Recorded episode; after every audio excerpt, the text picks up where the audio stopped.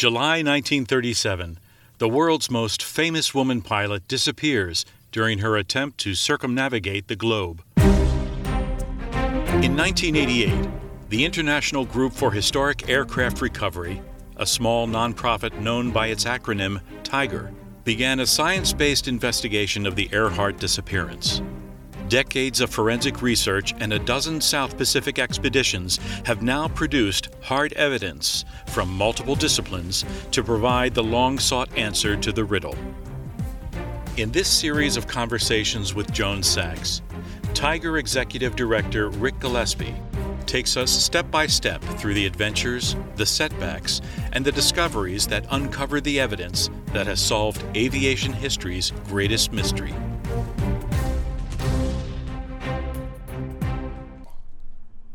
Hi, I'm Joan Sachs. Like many of you, I've read newspaper and magazine articles, and I've watched television documentaries about TIGHAR's adventures and discoveries. As a member of TIGHAR, I've participated in research, and I know there is so much more to the story that has never been told. I've known Ric Gillespie and his wife, TIGHAR co founder Pat Thrasher, for many years.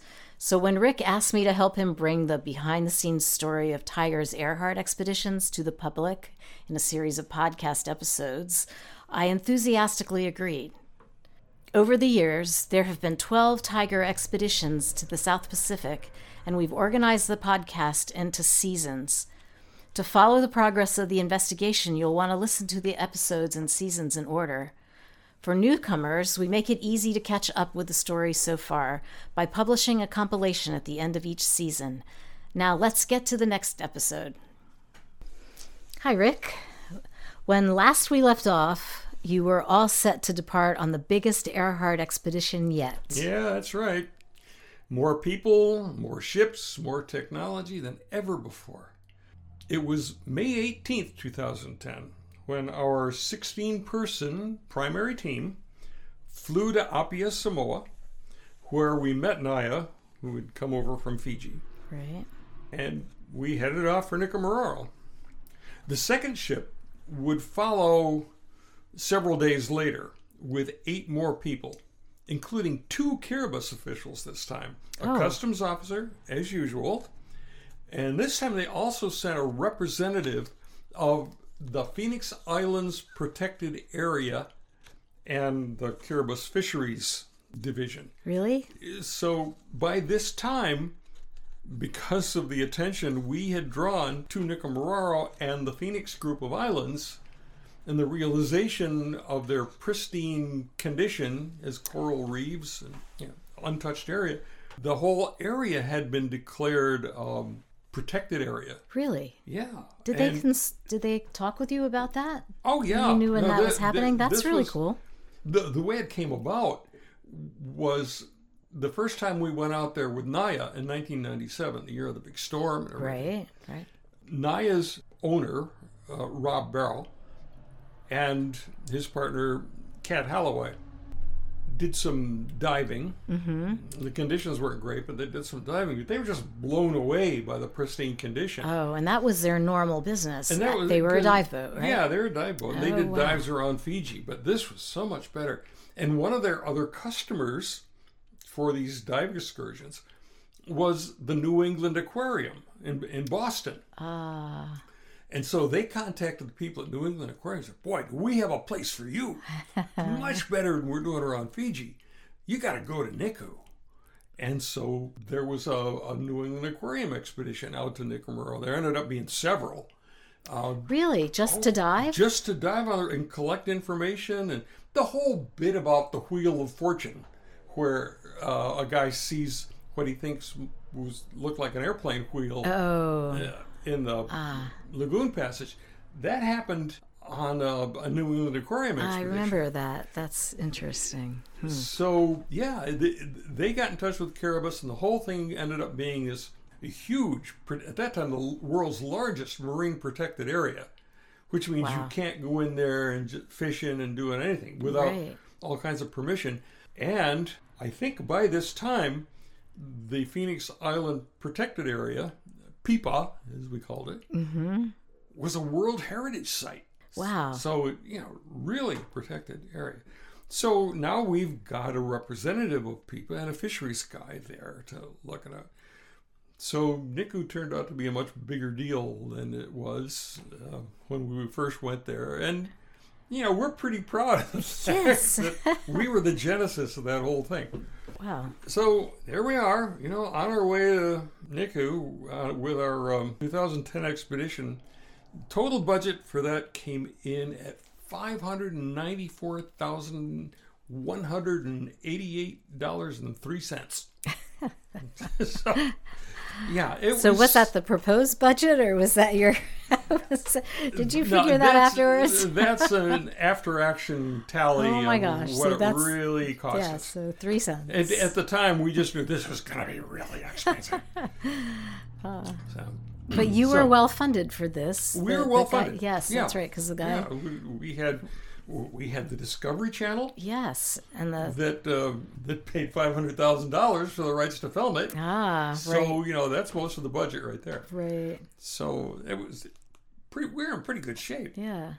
Uh, we arrived at Niku at daybreak on May 24th, 2010, and immediately noticed that more storms had hit the island. There was there was more damage, and there was a lot more trash washed up on Really? the beach. Yeah, plastic bottles, flip flops. It's just really sad. So the first thing we we always do is clear out the the trail from the landing channel that blasted through the reef where you go ashore Right. over to the lagoon side where we set up a base for the um, trips down the lagoon to the seventh site mm-hmm. And we always called that the, the gallagher highway we were going to do that and I, I should say a little bit about what it, what it's like to move through that coconut jungle and clearing oh, trails and gosh. stuff. And I've, I've mentioned before that it's hard to walk because the ground is covered with coconuts. It's like walking on bowling balls. but the other thing is the the young coconut tree shoots that are coming up are covered with spider webs Oh, and little tiny spiders.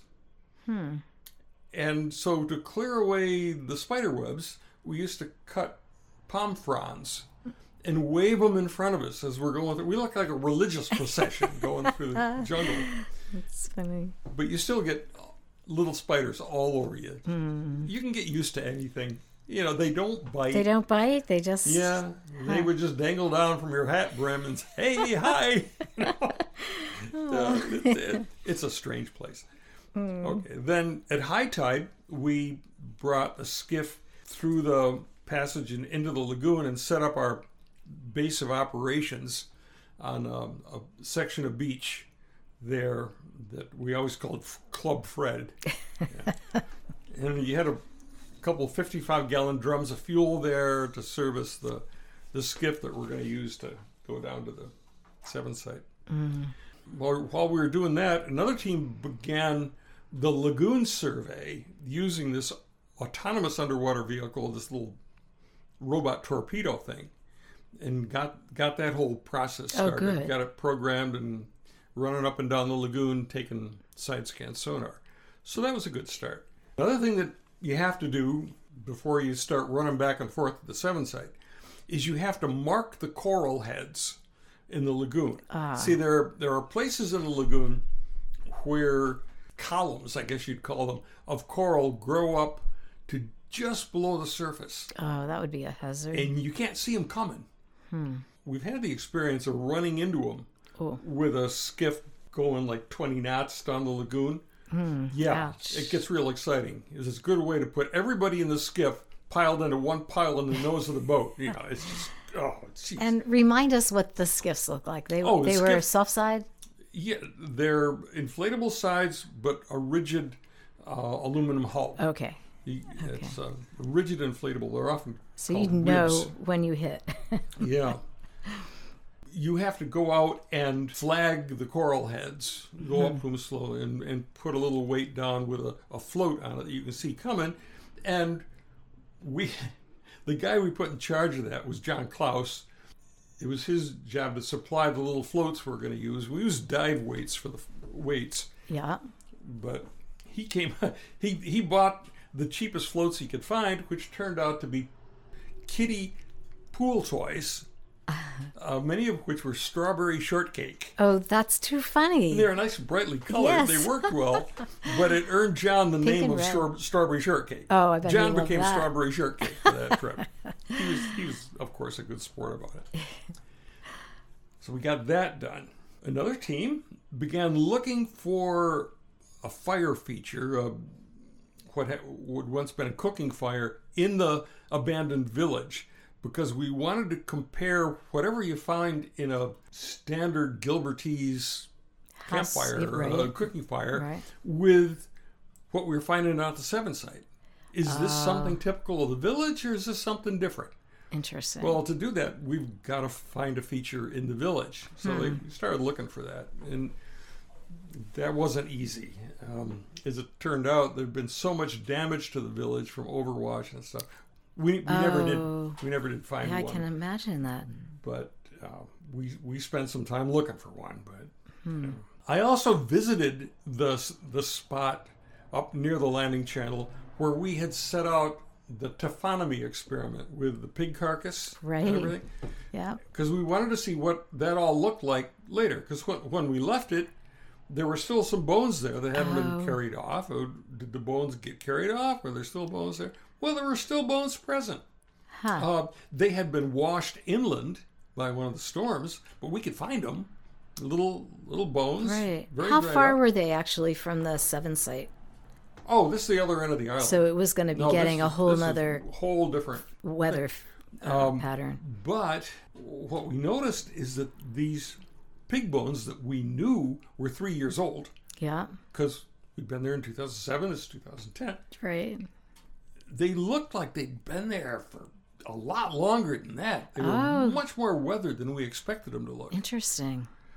And it got us thinking okay, so back in 1940, Gallagher finds these bones and he says, yeah, these are bones, and because there's a part of a woman's shoe here, this might be Amelia Earhart, but that was three years ago, and these bones look a lot older than that. Oh, well, I didn't- sure they did. Ha. Yeah, now we know that.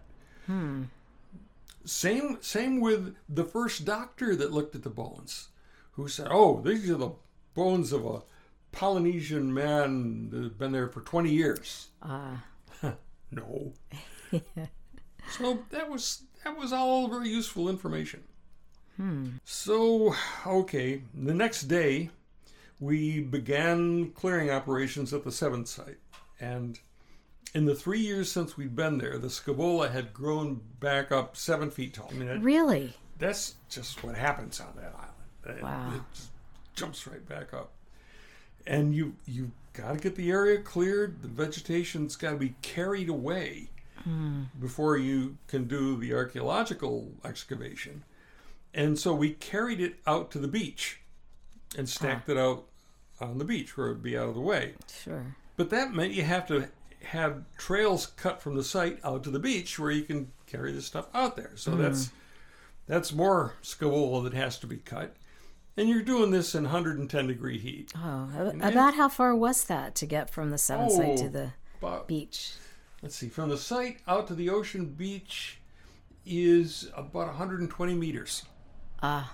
It's it's a it's a hike, especially Yeah. through dense scaevola that had to be hacked away.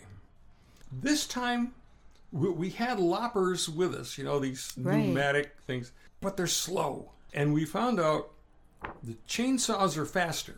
Of course, much more dangerous. Yes. And chainsaws can cause the kind of injury we're least likely to be able to handle. Something that involves massive blood loss. Yes. Yes, chainsaws and sharks are the, the things that will give you the kind of injury that we're not going to be able to do anything fast enough to save somebody. Oh, gosh. They're going to bleed out. So we're real careful with the Yeah. sharks and with the chainsaws. but we had two team members who were big, strong, young Uh-huh. guys. And had they used chainsaws before? And they, they both knew how to use a yes. chainsaw. Yes. Okay. Well, that's good. And so they took on the Scaevola clearing job, but they'd only use one chainsaw at a time. Ah. They weren't in there doing dueling chainsaws. They're, they're being careful. Meanwhile, our SeaBotix contractor began his ROV, remote operated vehicle survey of the, the western reef slope on the ocean. He had two flat screen monitors. So they had real time observation of, of what the ROV was seeing underwater. Wow. So you just send this thing down. It's got this long fiber optic umbilical cable on it. And you're seeing what it's seeing, and you're controlling the thing through the cable. But they had brought two cables. One was a 150 meter cable, and another 300 meter cable. Hmm. But we discovered that the 300 meter fiber optic cable had been damaged in transit. Oh They're, they're quite delicate Oh gosh. we had to go with the second shorter cable, but we could also send word back that says, hey, yeah, we need a new longer cable to be sent out with a second ship when it comes out. So there's an advantage to having the second boat come. Yes, Yeah, really. So backup. That was bad news and good news. You know, we- we got a problem, but we're going to be able to fix it. But they got started with the with the 150 meter cable, and uh, looking at what they could. The next day, this will be our third day on the island. We actually finished clearing the, seventh seven side. Wow. We accomplished in two days what had taken a week in 2007. Now, Why? I will say that the scaevola, being younger, was easier to cut. It was softer. Huh. It was big, but it was softer than old hardened scaevola. Oh, yeah, that's interesting. But it was also because all of our focus in 2010 was on the seventh site, where in 2007 we were also doing work in the old village. Uh, So our team was split up. Now everybody's busting butt down at the seventh seven site, and so we we really went to town and, and got that opened up in two days. wow. Meanwhile, the ROV is still working. They're they're uh, looking at the Norwich City wreck, which was the, at least the parts of it that are at a depth that In your they could- within your 150 meters. yeah they're within the 150 meters. Yeah. Uh, Darn. The way the reef slope drops off, there's a, about 100 and, uh, 130 feet out from the edge of the reef. It's about a 45 degree slope. It's kind of mild. Uh, but then it drops off abruptly down to a ledge at a depth of like 50 meters. Wow. After a little bit, it drops again, and we didn't know how deep. It just out of sight. Oh, So it's, it's almost like a cliff out there. wow. So it says, well, if we're looking for airplane wreckage, uh, if it didn't get hung up on one of these ledges, Right. Um, Are you out of luck? we're going to or- have it's it's deeper than we're going to be able to deal with. Wow. But we didn't have a longer cable yet anyway, so the best we could do was go to 150 meters. About this time, so we're the, been at the, on three days, we'd been noticing for a little while at dinner that our salads were looking kind of wilted. Really? Yeah, it's just uh, this isn't like Nai'a. I mean, the No, is I thought you'd always said that it really was good. good, and and every dinner would start with a salad, and know, and tomatoes and lettuce. And lettuce is really looking wilted. Ew. Oh well, okay. And then I get called up to the bridge by the Fijian captain. Oh, one And of them. I, I, I knew him. He'd he'd been on the crew another. And I so I go up to the bridge. I "What's up, Mo?" He says, uh, "Well, um, our walk-in cooler isn't working, oh no. So that's why the lettuce is looking kind of sad." He says, Since "Yeah." when? I said, "Well, that's what I said." So, when did this fail? He said, "Yeah, about when we left Samoa."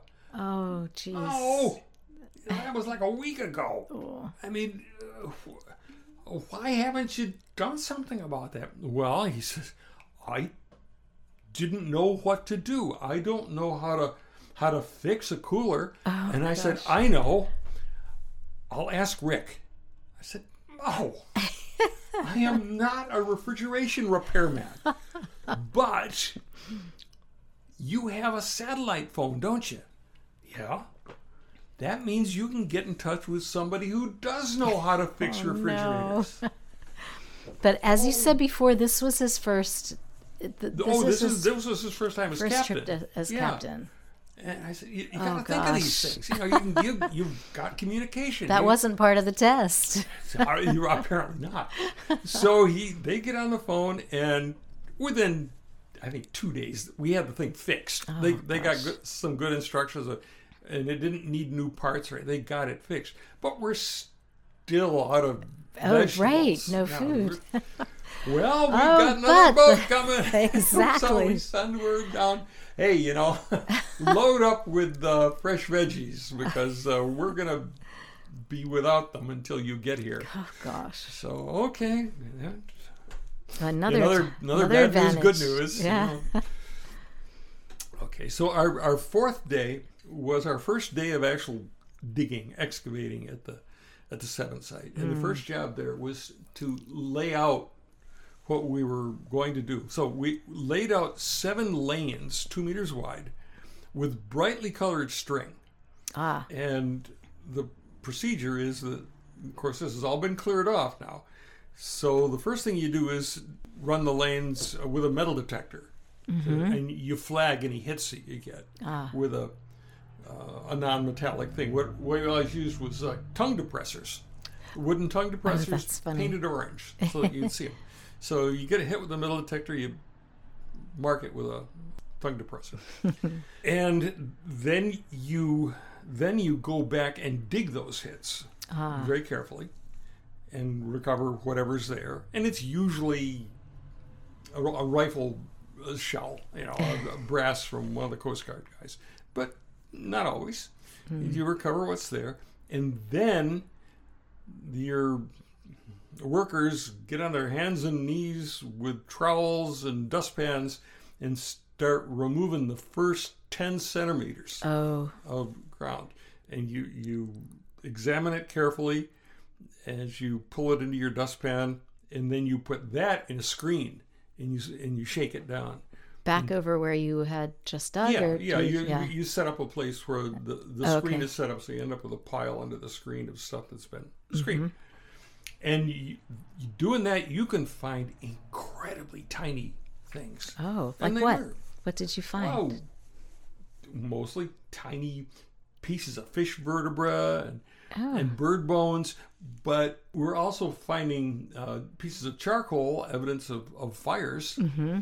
and the bird bones and fish bones are burned. Oh. So this wasn't a fish that somehow crawled out of the ocean and died. of, no, this was a fish that somebody had brought there and cooked. huh. And, um, and same with the birds. Wow. So that was very, very interesting and, and useful information. But we'd also find little things. Well, okay, we found the remains of a pencil. Really? Now, the, the wood was long gone, but what we found was the little metal band that goes around the eraser. Uh huh. There was a little bit of wood around the inside edge of that band. Oh, And then we found a s- stick of graphite, the really? the middle part of, of a Yeah. pencil. We got a pencil. There's not much left of it, but that's what it is. No doubt about it. yeah. So that's Definitely the, not an, a natural object. yeah. Now, whose pencil was it? Yeah, Hmm. you tell me. You know, it's not the kind of thing you can even date because Right. wooden pencils haven't changed that much. No, and the information was all on the wood, which is gone. Yeah, yeah. Hmm. Gosh, I guess you know if you had enough wood, you could carbon date the wood, tell you when the tree the the wood was from. Grew, Oh, right. but Or if it said Dixon, you could probably Dixon number two. You could yeah, that's probably right. date that yeah, too. yeah, you- Yeah, you- uh, no luck. If, if you had more, but we didn't. And the ROV continued to search where it could, but Hmm. they weren't finding anything. They were just lumps of coral. And they're taking video of everything they do, and we're keeping the video. We collected some of those pig bones Right. from the taphonomy experiment for comparison to the coral rubble at the Seven site. And it was really interesting because you take these little pieces of, of pig bone Mm-hmm. and you go to the Seven site, and if you drop them on the ground, they disappear because they look Really? exactly like the coral rubble. The only difference is they're very light, whereas the coral rubble is heavy. Right. But in, in physical appearance, wow. you know, it's it's like a magic trick. Uh-huh. You- that tells you something about, well, it would have been very possible for Gallagher to have missed bones. Sure. He thought he collected everything. One of the other things we were starting to notice about the seven site this time is suddenly there are a lot more centipedes than there used to be. Ah, And the centipedes are ugly. I mean, they're they're as big around as your finger. oh no, Oh, really? And and fast and aggressive. They'll climb up, and if they just crawl across bare skin, they leave a, a caustic slime that'll cause a blister. I mean, Oh. You're kidding, these really? things are bad news. So you know, we didn't need that. no. Oh, the other thing about it, if um, you whip out your knife and you cut one in two, now you got two of them coming for you. Oh no, really? Yeah, I mean, it used Ah. to be that you take a break during the day and you lay out a tarp and you lay down and take a nap. Not, Not anymore. anymore. man. Jeez. That's interesting. Change in the Yeah. wildlife. So it happened that on that same day, there was a very low tide. So our cameraman, Mark Smith, and I, and Gary Quigg, one of our archaeologists, went out to investigate the place on the reef where Nessie, our thing that showed up in the 1937 Oh, right. photograph, showed up on the reef. We didn't think there'd still be anything there, but we thought, you know, we had this theory that this might be uh, landing gear wreckage. 'cause That's what it kind of looked like. That got stuck in a crack in the reef. So, is there a crack there? Is there something in that location? Because we had a good GPS location for where this thing was, Ah. and we we get out there with our GPS, and we're and it's a really low tide. There is some surf running, and uh, Gary, Gary and I are out there, and Mark's filming us. So I've I've got the the GPS, and I'm saying, okay, we're just about there.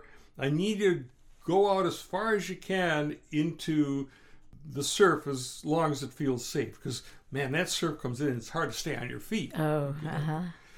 And uh, he goes out a little ways, and he says, "Yeah, I I can see uh, out here just a little further. It gets darker in this area. There there might be like a, cre- a crevice or a hole out here." I said, "Okay, now I need you to go out further than where it feels safe."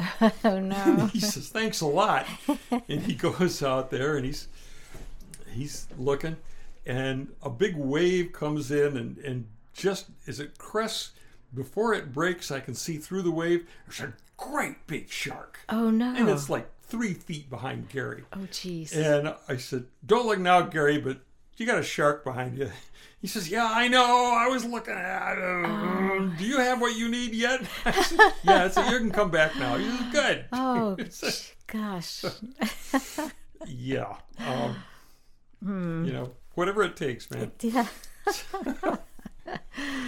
Okay, so now uh, excavation continued at the Seven site, and uh, we had to build a, a new trail out to the beach to help carry more stuff out there. But we also needed a control. We we knew what we were finding at the Seven site, and we're finding little pieces of this and that, uh, places where people had made a fire and eaten bird and turtle. And how unusual is this?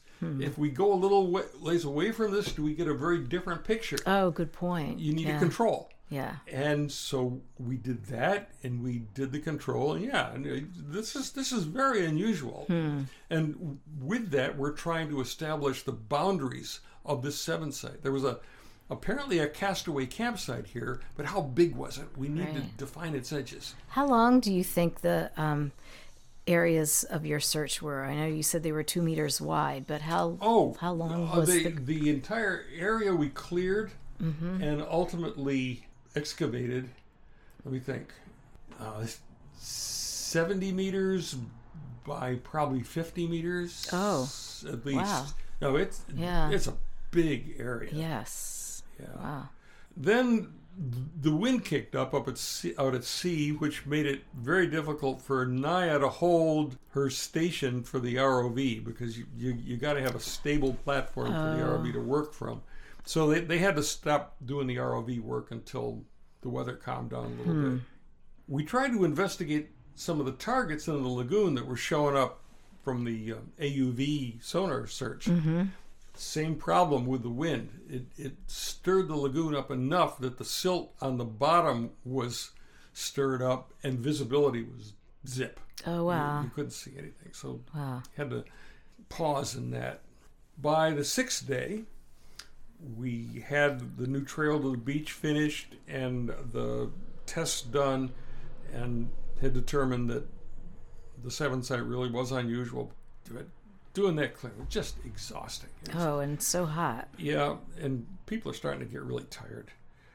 Digging at the seventh site continued. We're still finding Coast Guard brass and fall, small fish and bird bones. The, the wind did calm down, and so the ROV could continue searching down to 150 meters. They weren't finding any man made objects. But uh, they Were they getting clear pictures? Yeah, Were, they're- you- they're were you pretty sure pictures. there's there were? Yeah, I mean, they're, they're getting good high definition video, Hmm. and there's, there's just lumps and lumps of coral.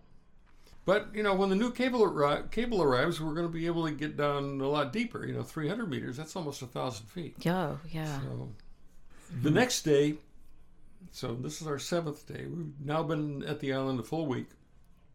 We're we're seeing evidence of small fires all around this ren tree. Now Gallagher had said the body of the castaway had been found lying under a ren tree, and there's only one ren tree on the site. And we, if this wasn't the original ren tree, it might be a descendant of that original ren tree hmm. we weren't couldn't be sure of that. But we did find that there's evidence of small fires that suggest like a, a ring around there. So Really? we, we speculated, well, is somebody building like a ring of fire to discourage the crabs from coming in at, at night? Hmm. Yeah, you, you speculate about stuff like that. Uh, n- nothing exciting has been found so far, but morale is still good. Good. And you're. What are you doing about eating at this point? Eating? No vegetables. Oh, Still? yeah. You're, you're eating what's available. It- So I it- guess. Yeah, yeah. it- Huh. uh, we weren't out of food. We were just out of fresh out of vegetables. fresh vegetables. Yeah. Yeah. There's always coconut. Yes.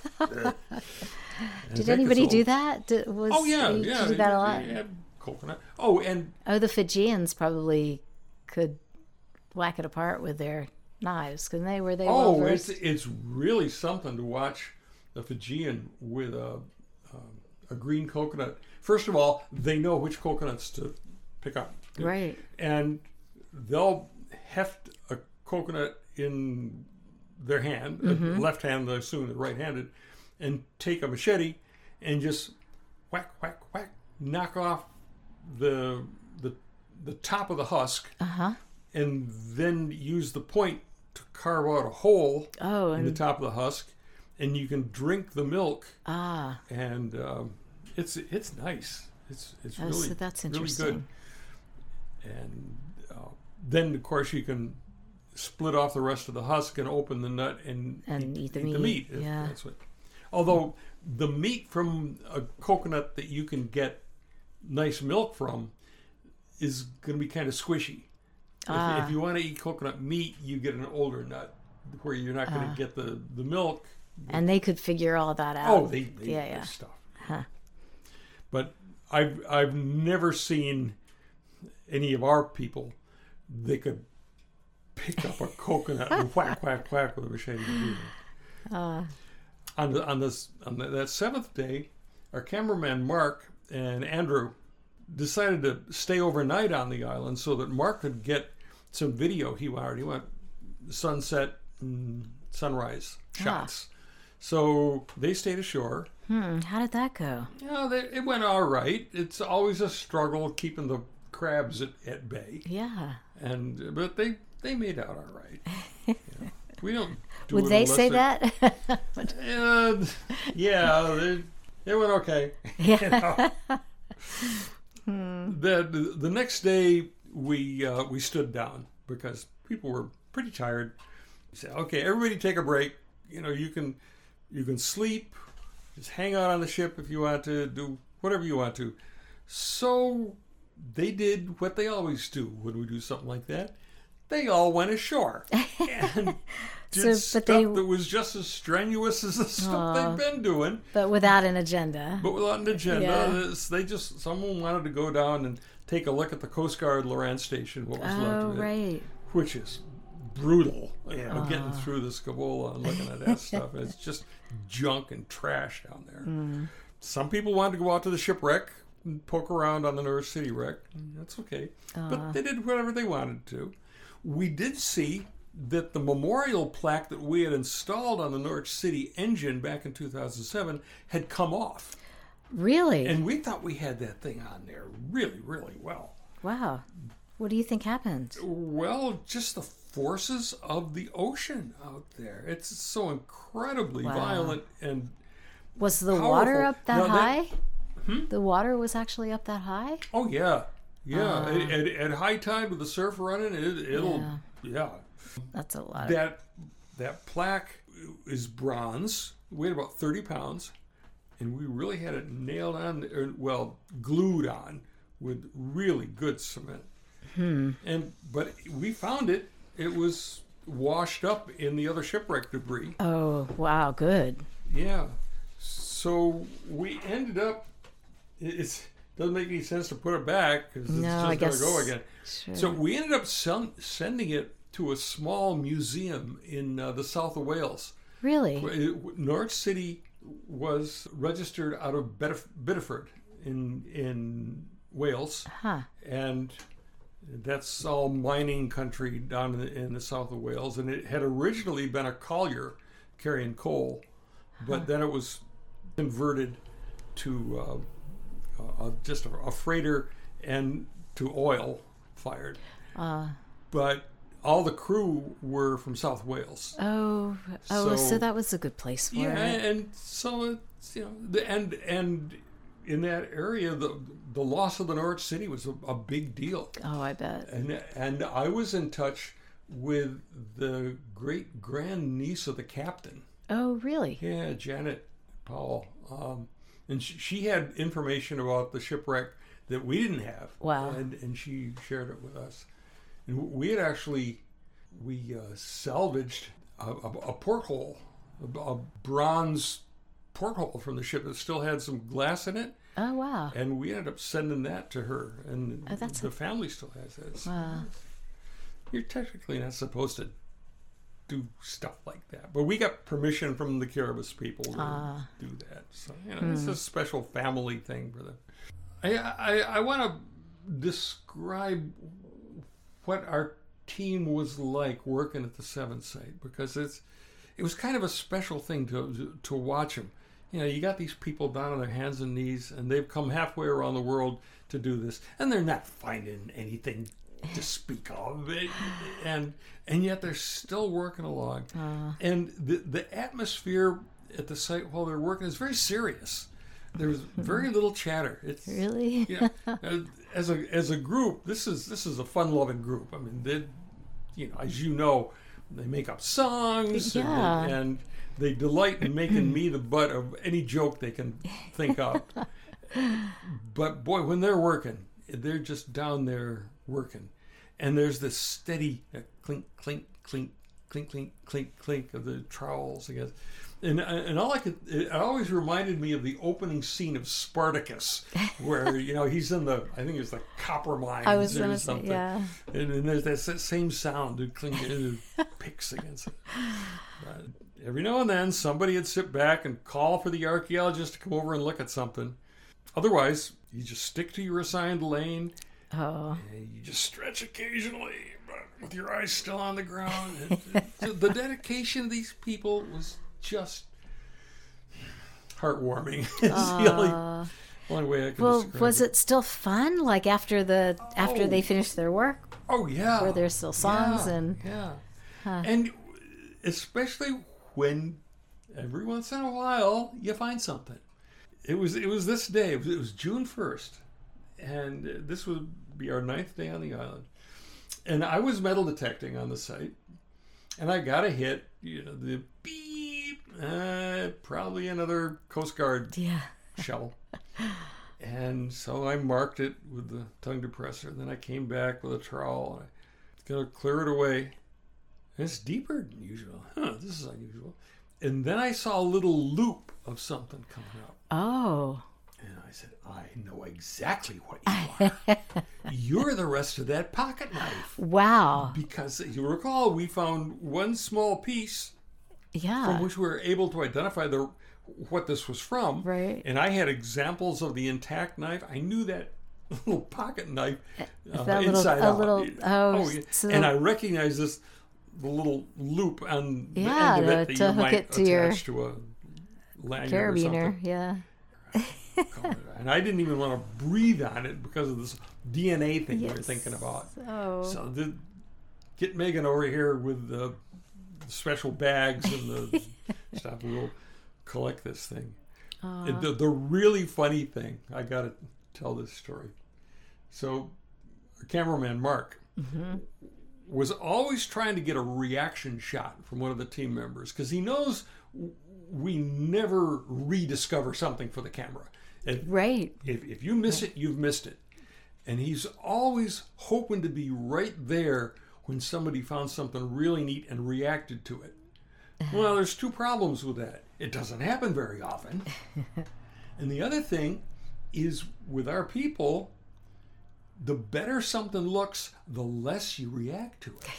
Because nobody wants to look foolish and say, "Oh my God, I just found Amelia Earhart's whatever." You know, they're gonna say, "Hmm, okay," you know, and, and you, maybe it's an aviation thing where you take pride in not getting excited if something really exciting is happening. So I, I've uncovered the first part of this knife, Mm-hmm. and it's obvious what it is. And I holler to Mark. I said, "Hey, Mark, you might want to take a look at this." Mark comes over with a camera on his shoulder, leans over, and says, "Holy shit!" and I just cracked up. I said, "Well, Mark, there's a reaction shot you've never been able to get." Really? I don't think he's ever forgiven me for that. So, so we collected the thing. What was really interesting about the rest of the knife is that it was all there except for the blades. The blades Except for all the blades? There They were were only gone? two. Yeah. Uh, it's a But they were- with two blades, both hinged at the same end. But the knife was had been beaten apart with a blunt object. It, it was Oh.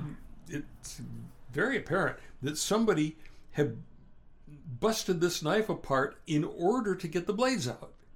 Well, why would Wow. you do that?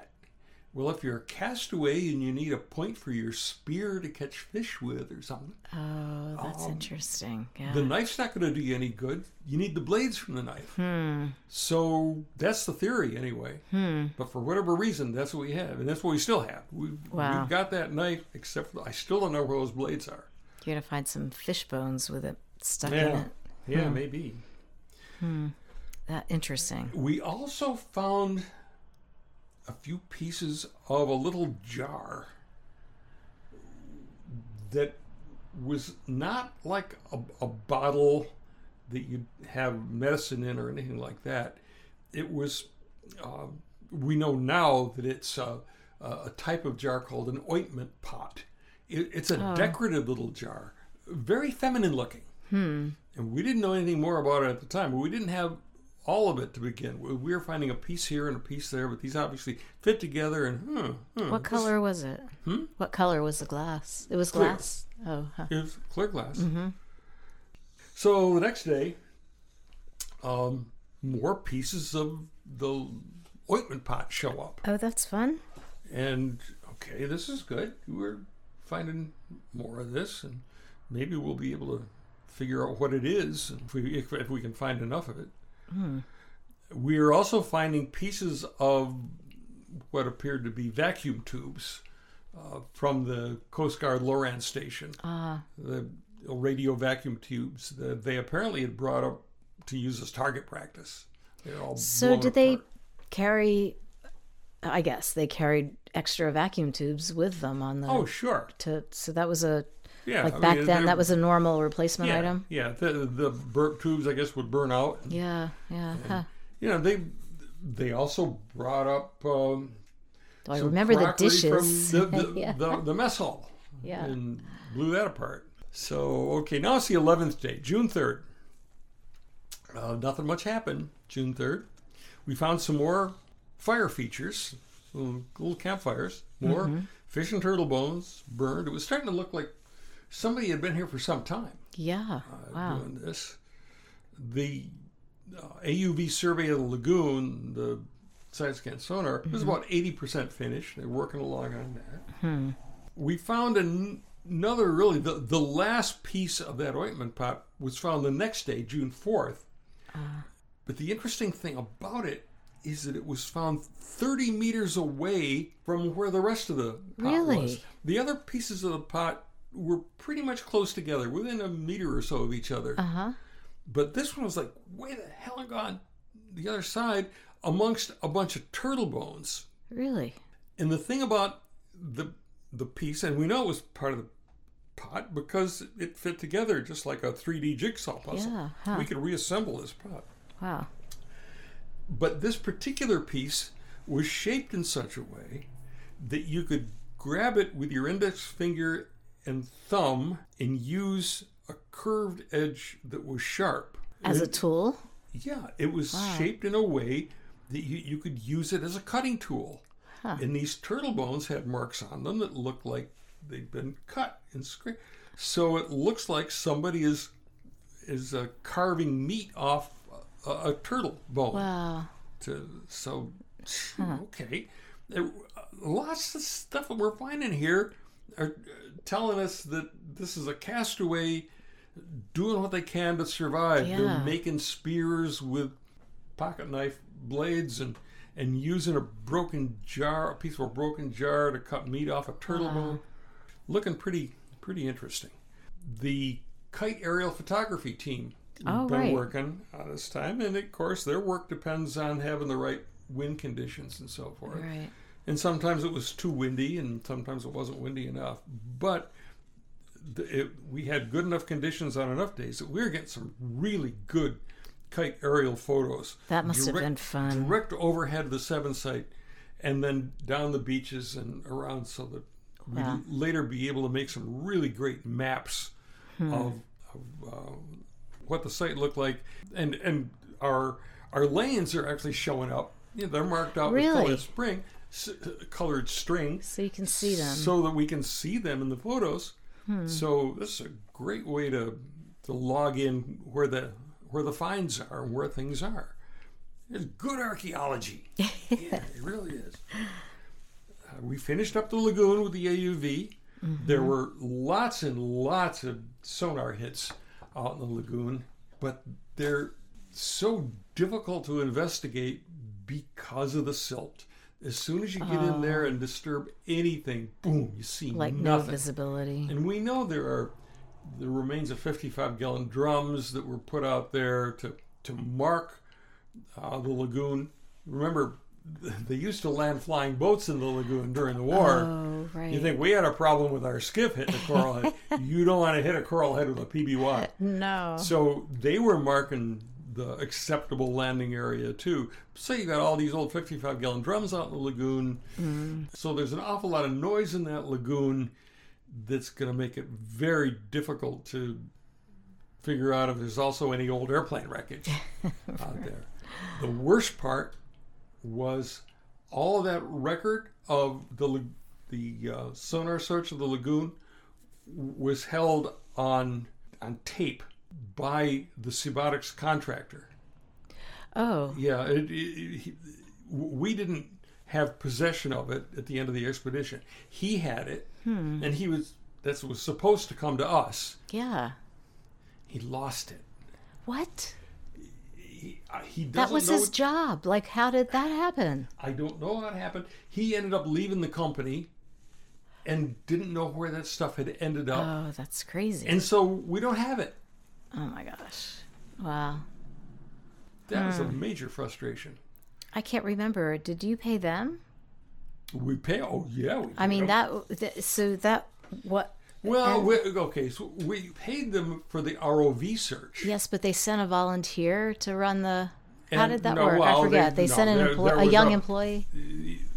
What we what we hired was the instrument, the the vehicle itself, Right. plus an operator to operate it, and then we had two of our people assist him Okay. in operating it.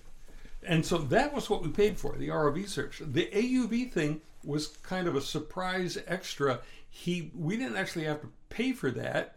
Uh, he borrowed that thing from a friend of his and used it. And so, okay, so we never got the results of it because of a screw up, but then we didn't pay for it. Yes. Anyway, so darn. it's just, you know, stuff happens. That's unfortunate. Yeah, yeah. Hmm.